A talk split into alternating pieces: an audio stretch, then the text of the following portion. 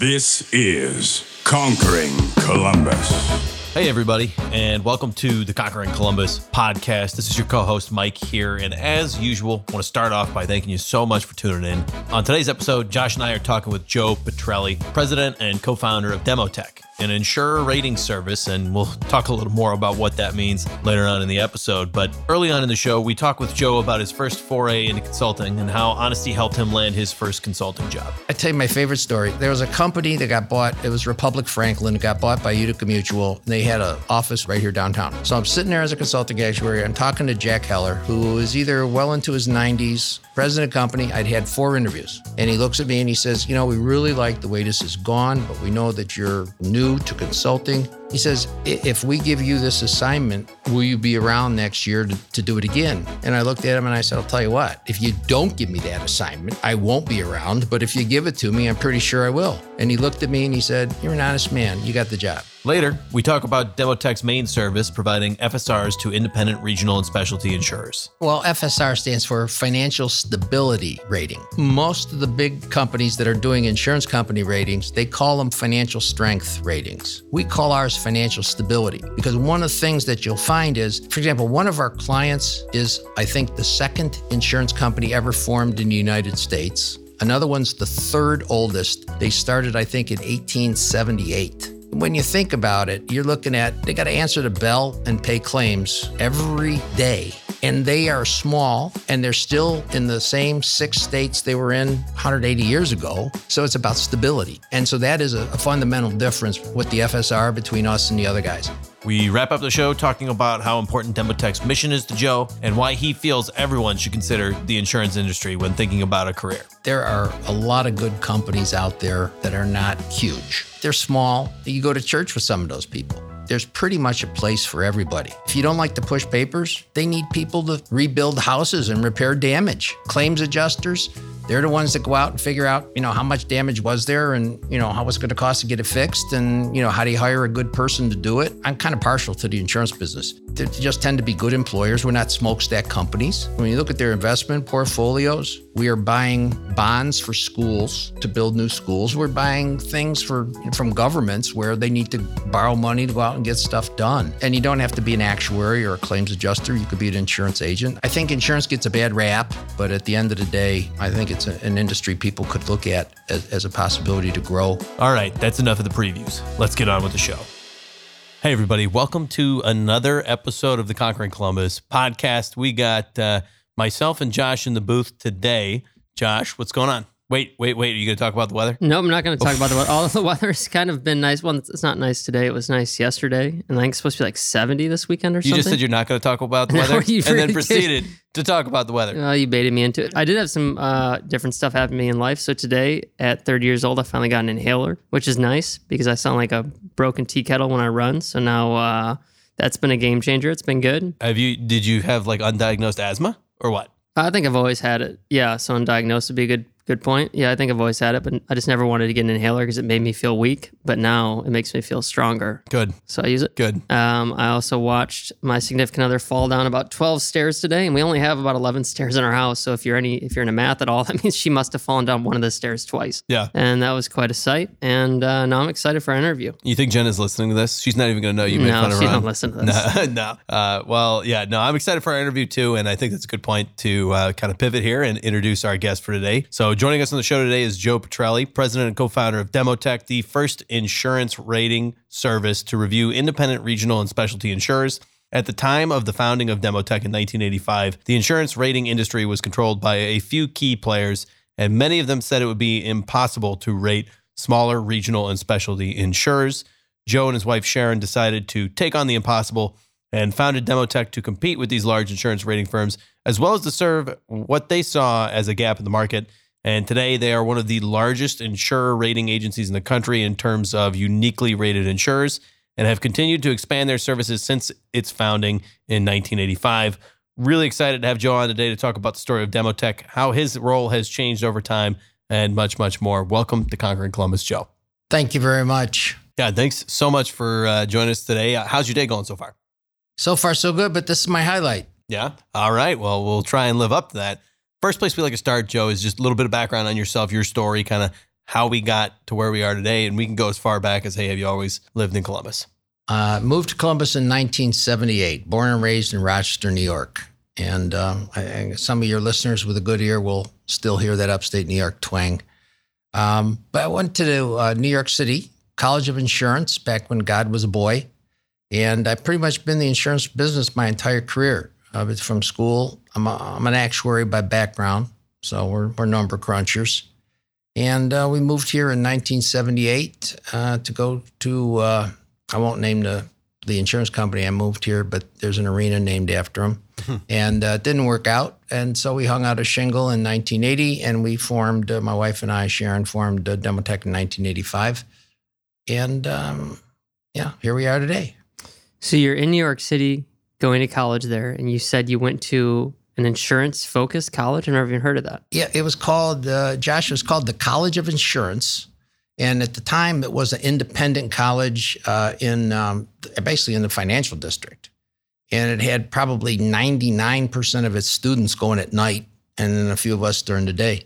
And they got bought up by St. John's University, which has a decent basketball team, right? And uh, so they got bought up, I'm guessing 25 years ago, maybe. And uh, so now it's the School of Risk Management and Insurance and Risk Management at uh, St. John's University. And actuarial studies is no joke. I mean, that's a difficult degree to, get. It's difficult to pass the tests. Did you take a while to get that done, or were you able to rip through it pretty quickly? Uh, well, I got as far as I got, you know, fairly quickly. And um, uh, I'm an uh, associate. I'm a member of the Casualty Actuarial Society, Society of Actuaries, American Academy of Actuaries. Um, mm-hmm. You know, some pretty boring stuff. But uh, also got my MBA at the Ohio State University. Uh, that was back uh, a long time ago, but uh, that'll be maybe one of the stories I get into later. And so, did you and the wife meet before coming to Columbus or after? Oh my God, we were high school sweethearts. Uh, my sister Joanne and her sister Mary Beth were friends, and we met each other, and we probably known each other since we were eh, maybe 14, 15. And did she also go to the College of Insurance? No, no, she's smarter than I am. She uh, she she wound up getting an accounting degree and in the insurance business, uh, she got some new initials, uh, different initials than mine. She's a chartered property casualty underwriter and a few other uh, insurance initials. And so you guys get to Columbus, and you said that you know your stint at Nationwide doesn't quite work out the way you were hoping. And this was in 1980. You said you hung a shingle, and what do you mean by that? What, what, where'd you go from there? Well, I, I, think we love Columbus. When we got here in 78, I mean, I'm from upstate New York. Keep that in mind, right? I get here in 78. They're talking about the, the storm of the winter of 78. And there's all these pictures. And I'm saying, where's the storm? I mean, you know, I'm used to four feet of snow on the sidewalk. In Rochester, they actually had plows that plowed the sidewalk so you could walk to school. I mean, it, yeah, it's out of, it, it's out of control.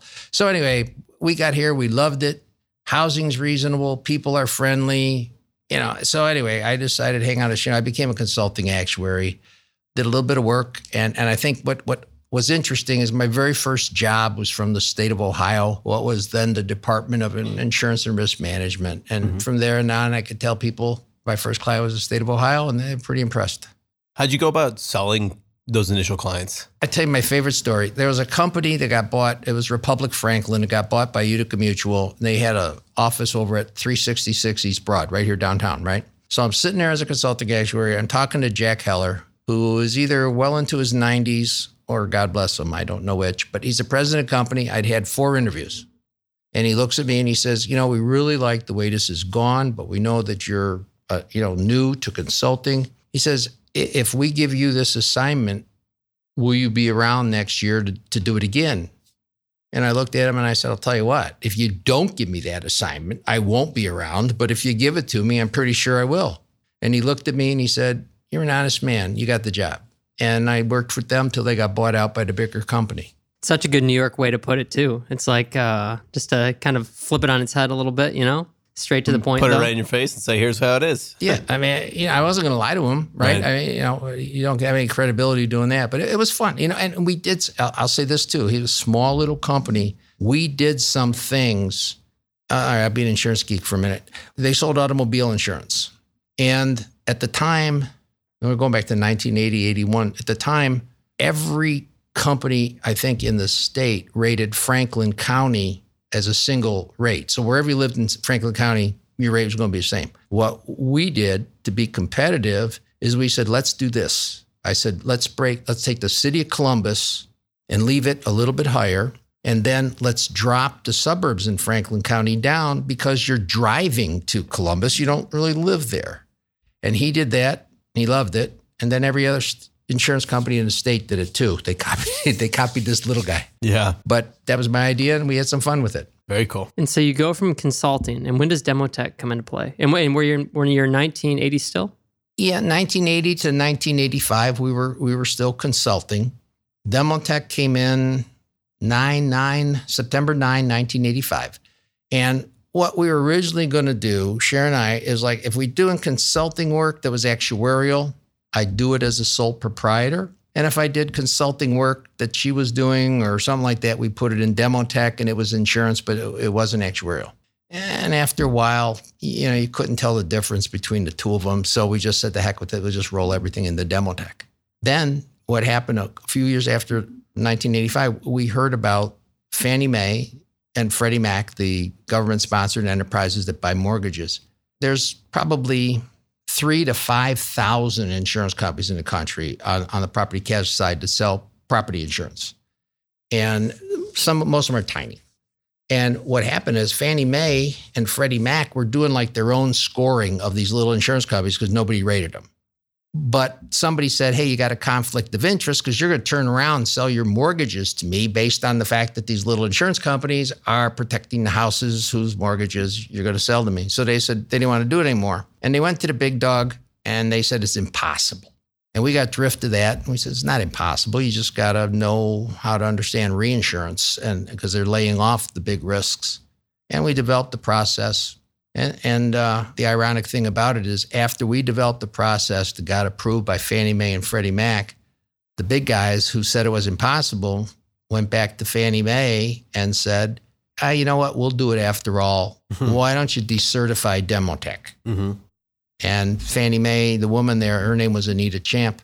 She said to them, uh, No, I think I need them to keep you honest. I'm going to keep them on our list of approved people. Yeah. So one thing that stood out to me was reinsurance, right? For people who don't have a good understanding of the insurance industry, what does that mean? Is that that's when you're insuring basically your business if too many of your insurance plans get paid out on in a certain amount of time, or how does that work? Basically, the, the little companies might write a million dollar policy, but they're going to have reinsurance in place that says, all right, it's a million dollar policy, but I'm going to pay the big dogs. I've been publicly traded international companies Mm-hmm. to take, say, 950,000 of my 1000000 Mhm. And I'm only going to keep 50,000. It all happens behind the scenes. It's all legal. Yep. But yeah, the little it's the way the little guys can compete. Is it almost like I might not have understood that right? Is it almost like cutting up mortgages, where like you they take a mortgage and then you go splice it up and uh, you resell, or like like you would be doing for debt? Like I mean, you're taking these liabilities, right, and then you're redistributing them. That face doesn't look like I'm right. No, no, no. It, you know, I, I, I, the only reason I'm making that face is because I'm not as familiar with the mortgages as as you know you seem to be. But I, I'd say yes, comparable. Basically, what you wind up doing is you will pay money to the, to the bigger companies to say, I'm going to limit mine to X, and you're going to take everything above X, mm-hmm. and and and that's and they negotiate the pricing, and it's all seamless to the consumer. And is it because these bigger companies are self-insured typically? the bigger companies are doing it because that's the business they want to be in. They mm-hmm. don't want to be consumer focused. They want to have their clients be insurance companies instead of consumers. Right. And the big companies have more assets than the small companies, so they can afford to cover those bigger. Yeah, they can handle large risks. That makes sense. I still don't get though. You'll have to explain this to me like a toddler probably throughout this whole episode because I've never been in the insurance space and obviously I can conceptualize it, but it's just it's interesting to think about from a business perspective as you try to peel back the onion. And so rating an insurer, take me through what that rating looks like. Because me as an end consumer, I don't look at ratings. I just pick whatever insurance is cheapest. Right. And and maybe also filling in on on your website you mentioned FSRs. Yep. Right. So I'm guessing we can talk a little bit about what an FSR is here too and, and how that all gets calculated. Well, FSR stands for Financial Stability Rating. And uh, if I could spend a second on that, most of the big companies that are doing insurance company ratings, they call them financial strength ratings. We call ours financial stability because one of the things that you'll find is there's, like, for example, one of our clients is, I think, the second insurance company ever formed in the United States. Another one's the third oldest. They started, I think, in 1878. And so they've been around forever. And when you think about it, you're looking at they got to answer the bell and pay claims every day from 1878, 1879 to date. And they are small and they're still in the same six states they were in 180 years ago. Mm-hmm. So it's about stability. And so that is a, a, fundamental difference with the FSR between us and the other guys financial stability rating. And we think that companies find a little niche, they stick to that knitting, and it's about the stability. And because they're little, it's not about their strength, mm-hmm. right? I mean, that's kind of the way we look at the world. And so there's different attributes that go into the algorithm to determine that FSR versus yeah. if it was a, a, FSR based on strength. Right. I, I think from our perspective, we look at, you know, how long you've been doing what you're doing. Again, because you're a little guy, then we look at who their reinsurers are because they got to have big reinsurers if they're small. If I could use an analogy, I mean, you think about it. You, uh, if you're going to get an Olympic gold medal in weightlifting, yeah, you're six six, you weigh three, you're three to quarter, and you got a training regimen and you got a skill set. The same way, if you're a figure skater, you can get a gold medal, but you're not going to have the same regimen, you're not going to have the same training, you're not going to look alike. And so we think each of them have a gold medal. I wouldn't ask the weightlifter to go skate, and I wouldn't ask the skater to go weightlift. And I think if most of the big insurance companies are trying to do everything, the small ones got like one thing they do, and that's it. We don't want to do anything else, or we can't do anything else. So it, again, it's about stability, and it's about having you know sort of a corporate mentality of this is who we are. And who's rating the big players? Well, I think the big players are getting rated by what? Uh, certainly Standard & Poor's, Moody's, mm-hmm. Fitch, AM Best. I mean, those, those are the big dogs. I mean, AM Best in the insurance business is is essentially a, uh, and I got this term from from our counsel. I think it's a structural monopoly. Everybody loves them. But you got S and P, Moody's, Fitch, and and like I said, they, they're international. They rate a, but even there, they're the big guys. They rate a whole bunch of things. They rate bonds. They rate commercial uh, obligations, they rate stocks, they rate insurance companies, they rate a little bit of anything. We're insurance focused. They rate those, uh, what are the, the, mixed mortgage things that caused the whole 2007, 2008 yeah, they, thing? Yeah, they right? messed that they, one up. Yeah, they didn't do good on that one. yeah. Well, yeah, I hear you. Not, I'm not going to name any names, but some rating companies really kind of, you know, dropped the ball on those guys. Yeah, there's a glitch in the algorithm. But, um, yeah, right, yeah. And so they don't want to play with the smaller players then? I think there's a few things about it. Number one is it's much more granular and difficult, I think, to look at a small company. It's much more time consuming. And I'm told some of the larger rating agencies will charge $250,000, $350,000 a year. And who's getting charged? The the insurer? The insurer, the, yeah, the entity that's being rated. And for some of these small companies, that's like three people I can hire, you know? So I think the cost is part of it. And I think that it, it's probably difficult when you look at like Standard Poor's and Moody's. I think they got market caps in you know tens of billions to be looking at a tiny little company in the middle of nowhere, Pennsylvania, that you know it's got 10 million in assets, and they reinsure everything. I think it's just a disconnect between the, the corporate culture of the company and, and, and the goals of the entity. And is this all still primarily on the property and casualty side? Um, actually, it's a great question because short answer is no, it's not. We, we, we are doing some life and health. We were the first to do title insurance. Title insurance companies where you know you buy a house and want to make sure that it's your house, and uh, we were the first to do that. We did that back in '92. Uh, we were the first to do health maintenance organizations. So if you had a health maintenance organization instead of an insurance company, we were doing ratings there. Public entities in the mid 80s had problems with uh, getting insurance and they formed their own pools. We rated them. We've got one set of pools, there's six of them. We rated them in the early 1980s. So we're talking like almost 40 years. And everybody said it's impossible. They're all going to go under. They have paid 10 billion with a B of claims and losses. And they're still, they're bigger than ever and finer than ever because they had a good reinsurance program And who knows more about what public entities have as exposure to suits than public entities? And so, you know, I, we're really proud of that one. That was a, a, good one. And the other thing we're doing now, that in terms of in, uh, being a little bit innovative, and it's it's not insurance by statute, but we're looking at healthcare sharing ministries where people have uh, an opportunity to member has an opportunity to make a contribution, and then the member has an opportunity to make a request for reimbursement. It's the first time anybody's ever looked at them, and uh, we started doing that last year. Our sponsor is Waveform Music Group. Andy and Carlin have been working with us to take the production of Conquering Columbus to the next level, and Josh and I cannot be happier with the results. Outside of podcast production, Andy and Carlin are experts in songwriting, music production, and sonic branding for companies of all sizes. And to learn more about them, head to their website, createwaveforms.com. That is createwaveforms.com, and tell them Conquering Columbus sent you. So I'm curious, taking a step back and talking from the early days of Demotech, how do you go about scaling up that type of operation, right? Are you you and Sharon just going around rating and like picking up like how do you how do we actually start building that and expanding to what it is today? No, we've been fortunate. We have Barry Kessler's our chief ratings officer. He's a chartered financial analyst. Barry's been with us 26 years, pretty much from, you know, right after right when we needed to start scaling. And Barry is extremely well organized, probably much more than me. And uh, he has a team working with him. Doug Powell, 16 years. Bob Warren, 16, 17 years. Paul Osborne, 16, 17 years. And much of what we do is automated in terms of, you know, even an Excel spreadsheet or Access or some of the, the simple databases. So we look at companies every quarter and we do it by exception. So if a company comes in this quarter on paper looking just like it did last quarter, okay, you can set them aside. Somebody else comes in and they lost, you know, maybe they lost a lot of money or they lost what you think is too much money or unexpectedly lost money when they said they were going to make money. Well, we'll look at them right away.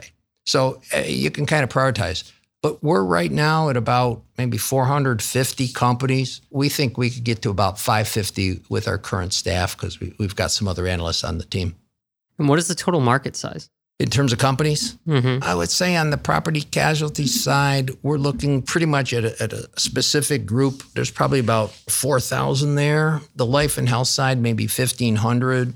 The title insurance space, there's about 60, and we got all of them. We were the 1st mm-hmm. to rate all of them. We got the biggest from the biggest to the smallest. But the other thing we do that I think is unusual, Josh, is we will actually pre-select. There's there's financial information you can buy, public information. You could buy it on a quarterly basis. You buy it from from vendors, and you get everybody in that in that mix in the in the database. And we'll actually go in and figure out who we want because there's some companies that you know they're not going to be around. They suck. I guess mm-hmm. I can use that word. Yeah. As long as, totally as long as, we don't name names. no, right. no names.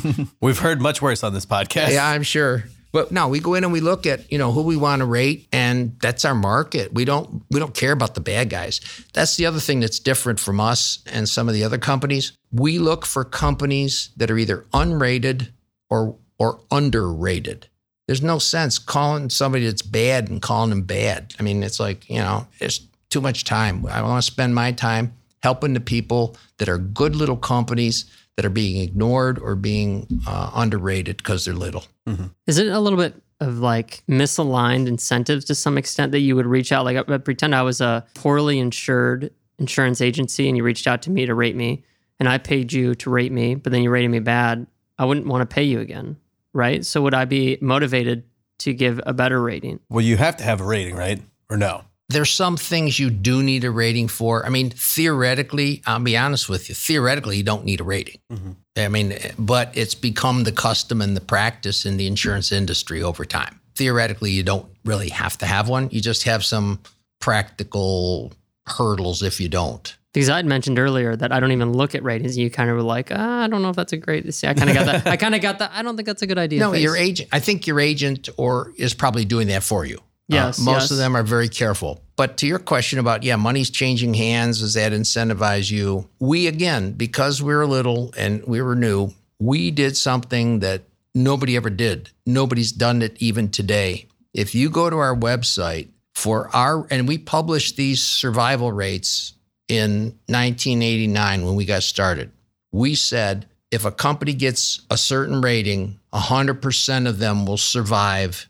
18 months after we withdraw our rating. So that means if we withdraw the rating, you've got 18 months. And the reason we picked 18 months is pretty much lets your annual policy run out and then go get another one. The next rating down, we said at least 99% will survive 18 months. Then it was 97, then it was 95, then it was 90. And the last category we had was licensed, which is our tongue in cheek way of saying, you know, good luck with that company. And from 1989 to date, we have had those percentages verified, um, most recently by independent professionals. And we always hit our marks. The only one we never beat was 100%. But that was our way of telling people yes, money's going to be changing hands, but this is our standard and we're going to publish it and it's public and we, we got to hit it. And we have. So, and, and I, again, I say nobody else has done that ever. Mm-hmm. And so when you think about the company early on, you mentioned all those employee tenures, and a lot of them were 17, 18, 20, 25. But the company's been around for what, 35? Yeah. Almost 40. I mean, like, it's a long time. So what happened between 85 to maybe it's like the early 2000s when you start really ramping up the team, it sounds like? Yeah. Early on, 85 to say 2000, we were kind of looking for our niche. And we were doing some consulting because we blended in my consulting with the other consulting. And we basically focused on insurance companies because that was our backgrounds. But they also have a, a lot of formal regulatory things they have to do. They have to make one, like most states, they want to review the policies that the company's going to issue before they issue them. The state's going to approve them. And the other thing they want to approve is the prices that the companies are going to charge consumers. The state usually approves them. And you have to make a, what's called a filing to get that done. And we were pretty good at filings. We could help justify things. We could help them explain them. And, and, and so we did some consulting early on and we churned consultants. You know, we had a good consultant that did work for your company, and then your company hired him away from us because he was a good, you know, he wanted him as an employee. And then around 2000, we kind of got serious. Uh, well, we were serious all the time, but we got more serious about the ratings. And um, we secured a, a couple of accreditations that helped us grow. And, and then it kind of stayed. And now the ratings is a lot different than the consulting because the rating is an annual review process. So you have a different cash flow than if you're, you know, kind of kill it, need it when you're consulting. And how many people are on the team now?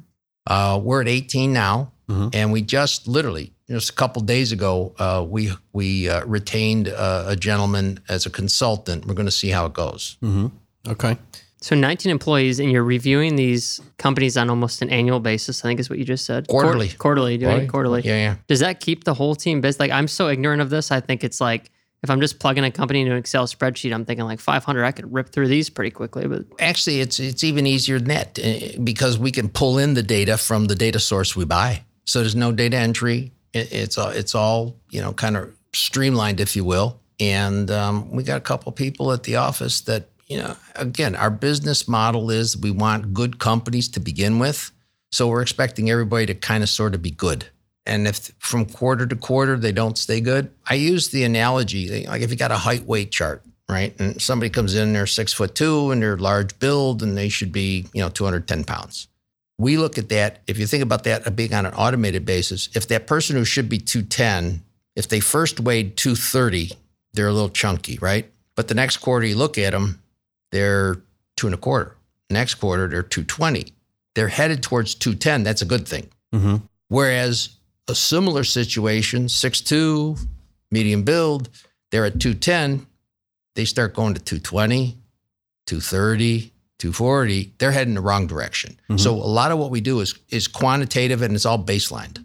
Speaking of chunky, we made a commitment to. sorry, this is a, this is you missed a uh, you missed a uh, on our previous interview. I uh, made a Josh was asked me to uh, announce to the listeners that I have made a weight loss commitment, and we said that I was going to tell my weight every time. So one six or one sixty two point six this morning, and where do we start? one sixty eight. Wow, that I doesn't, think- that sounds I un, think that I- sounds unhealthy. If you lose, if see if your crate, if your rating changes too fast, Right. danger sign. Danger sign. Yeah, yeah. But I think I weighed in at a high point on Sunday, but that's neither here nor there. I'll give you two percent of surviving eighteen months. All right, deal. uh, but so Joe, uh, one of the so from there, right today, team where the team's at today, right? What are your goals moving forward for the business, and and where do you see Demotech heading from here? Things have evolved over time. Like I say, the company that we're up, uh, that's the big dog, and and and the they've been around forever, and we've gone from maybe ten years ago. I would have one one person who runs an insurance company complain to me once a month about, yeah, geez, you guys got to get. You guys got to get bigger and more famous so you can help us get rid of the other guy's rating. We don't want to deal with them. Gone from one a month to one a week, and sometimes two a week. So what I want to do, I want to, I certainly want to grow our count, get that 450 up to 500. I think is a, a I, I consider 500 to be like a tipping point. I uh, want to continue to have a good track record in terms of identifying successful companies. And, you know, we certainly want to retain the people we have. And I, I think in the near future, probably looking for a couple, you know, experienced, good people uh, to come in. But I mean, we're, we're committed. We love these smaller companies. I mean, it, it's really, you know, you look around, somebody, well, the company I was talking about, uh, it, it, I'll give their name. It's Frederick Mutual. They're out of Frederick, Maryland. They are the third oldest property casualty company in the country, almost 180 years old. If you're a client of theirs or an insured, like to your point, Josh, if you, you worry about getting your claim paid, they've been doing it for 180 years. Mm-hmm. You know, I, we, we kid at the office when we hear how old some of these companies are. We always we look at each other and say, yeah, I kind of like their chances, you know? Right. And so, what about you personally? Like, how how involved are you in the business these days? And do you plan on staying around like that for the foreseeable future? You know, I love what I do. I really do. I'm glad that my wife Sharon is not here because she would love to have retired years ago. I'm invested personally, emotionally. And like I say, we've got some nice things we're trying to do in the next couple of years. Uh, I still got a couple uh, arrows in my quiver, and uh, I feel good about it. Just so you know, four or five years ago, I lost 50 pounds, and I've kept it off. So, you know, keep it up. Yeah, yeah, we're working on it. I got uh, You don't have 50, I'll tell you that. I got 23 to lose. Is that Uh, right? Oh, Well, so you were talking about those high, healthy height and weight charts. yeah. I'm five yeah, you, four. you haven't seen him stand up yet. He doesn't. he doesn't change much. It's like sometimes you think he's still sitting. No, no, no. You can't. It's I got like the you know like the inside body fat, the bad, the worst kind Oh. you can have. Visceral. Visceral. I get all the visceral body fat, and I don't even like I'm don't catch it, and then I step on the scale, and it's like, uh oh, time to uh, get on a diet plan. But so from from there, now that we've talked about Yeah. losing some weight, what advice do you have for our listeners out there? In particular, just if it helps, our, our listeners are generally in the Columbus area, right? They're interested in entrepreneurship, business. If they're listening to this show, that's kind of what they're interested in. I, I think in the insurance industry, there are a lot of good companies out there that are not huge, that do not have, you know, geckos or good hands or on your side or, you know, the other things. They're, they're small. You go to church with some of those people. The other thing, I, I'll be honest with you, the other thing I like about the insurance business is there's pretty much a place for everybody. Like, for example, if you don't like to push papers, they need people to build, rebuild houses and repair damage. I mean, you know, and, and claims adjusters, they're the ones that go out and figure out, you know, how much damage was there and, you know, how was it going to cost to get it fixed and, you know, how do you hire a good person to do it? I'm kind of partial to the insurance business. They, they just tend to be good employers. We're not smokestack companies, right? I mean, we push papers and and the other thing about insurance companies, when you look at their investment portfolios, we are buying bonds for schools to build new schools. We're buying street and road bonds. We're buying highway bonds. We're buying things for from governments where they need to borrow money to go out and get stuff done. And you don't have to be an actuary or a claims adjuster. You could be an insurance agent. I think that's certainly an honorable profession. But yeah, I mean, it- there's so many aspects of it that I think insurance gets a bad rap and they joke about it. But at the end of the day, I think it's a, an industry people could look at as, as a possibility to grow. Certainly now, eh, and on life and health side of, of things, as opposed to the property casualty, all we're talking about nowadays is how people are getting older and living longer. So maybe they need long term care insurance. Maybe they need better uh, Medicare supplemental insurance. Uh, long, uh, I mean, all those things, life insurance. I mean, all the way Doesn't matter what aspect of your life. So don't discount insurance as a career. Amen. There you go. I like it. And uh, I think that's a great place, Joe, to go towards our last question of the show. It's centered around the theme here on Conquering Columbus, which is live uncomfortably. So, without telling you too much about why we chose that for a theme, what do you think of when you hear it? How does it apply to your life and career? Live uncomfortably. Hmm. I think for somebody like me, it's kind of a one trick pony on insurance. It would, it would mean learning to do something else. I tell you, the, I look back at the one thing I wish I would have done, and I don't care if it's roller skate, ice skate. I wish I would have learned something like that because I had, you know, I certainly my hand and eye coordination would be a lot better than it is today. Um, but I think, you know, it's funny you say that because I'll be honest with you. I, I, look at Columbus as live comfortably. Mm-hmm. I, I, don't. Uh, we're not an edgy city. I don't think. I think that certainly our reputation is that we're, you know, kind of vanilla and we're just kind of a, a boring, great place to live. You know. Um, but I, I don't know. I, you kind of got me stumped with that one. Yeah, no worries. Ain't nothing wrong with being a great place to live. So, Joe, been great talking with you. Thanks so much for being on the show, talking about Demotech and your story. Really appreciate it. My pleasure. And Conquerors, thanks so much for tuning in. If you enjoyed that interview, you want to hear more just like it, go ahead and hit that subscribe button. You'll get uh, interviews just like this every week on Monday. And uh, we appreciate all your support. We'll talk to you next week.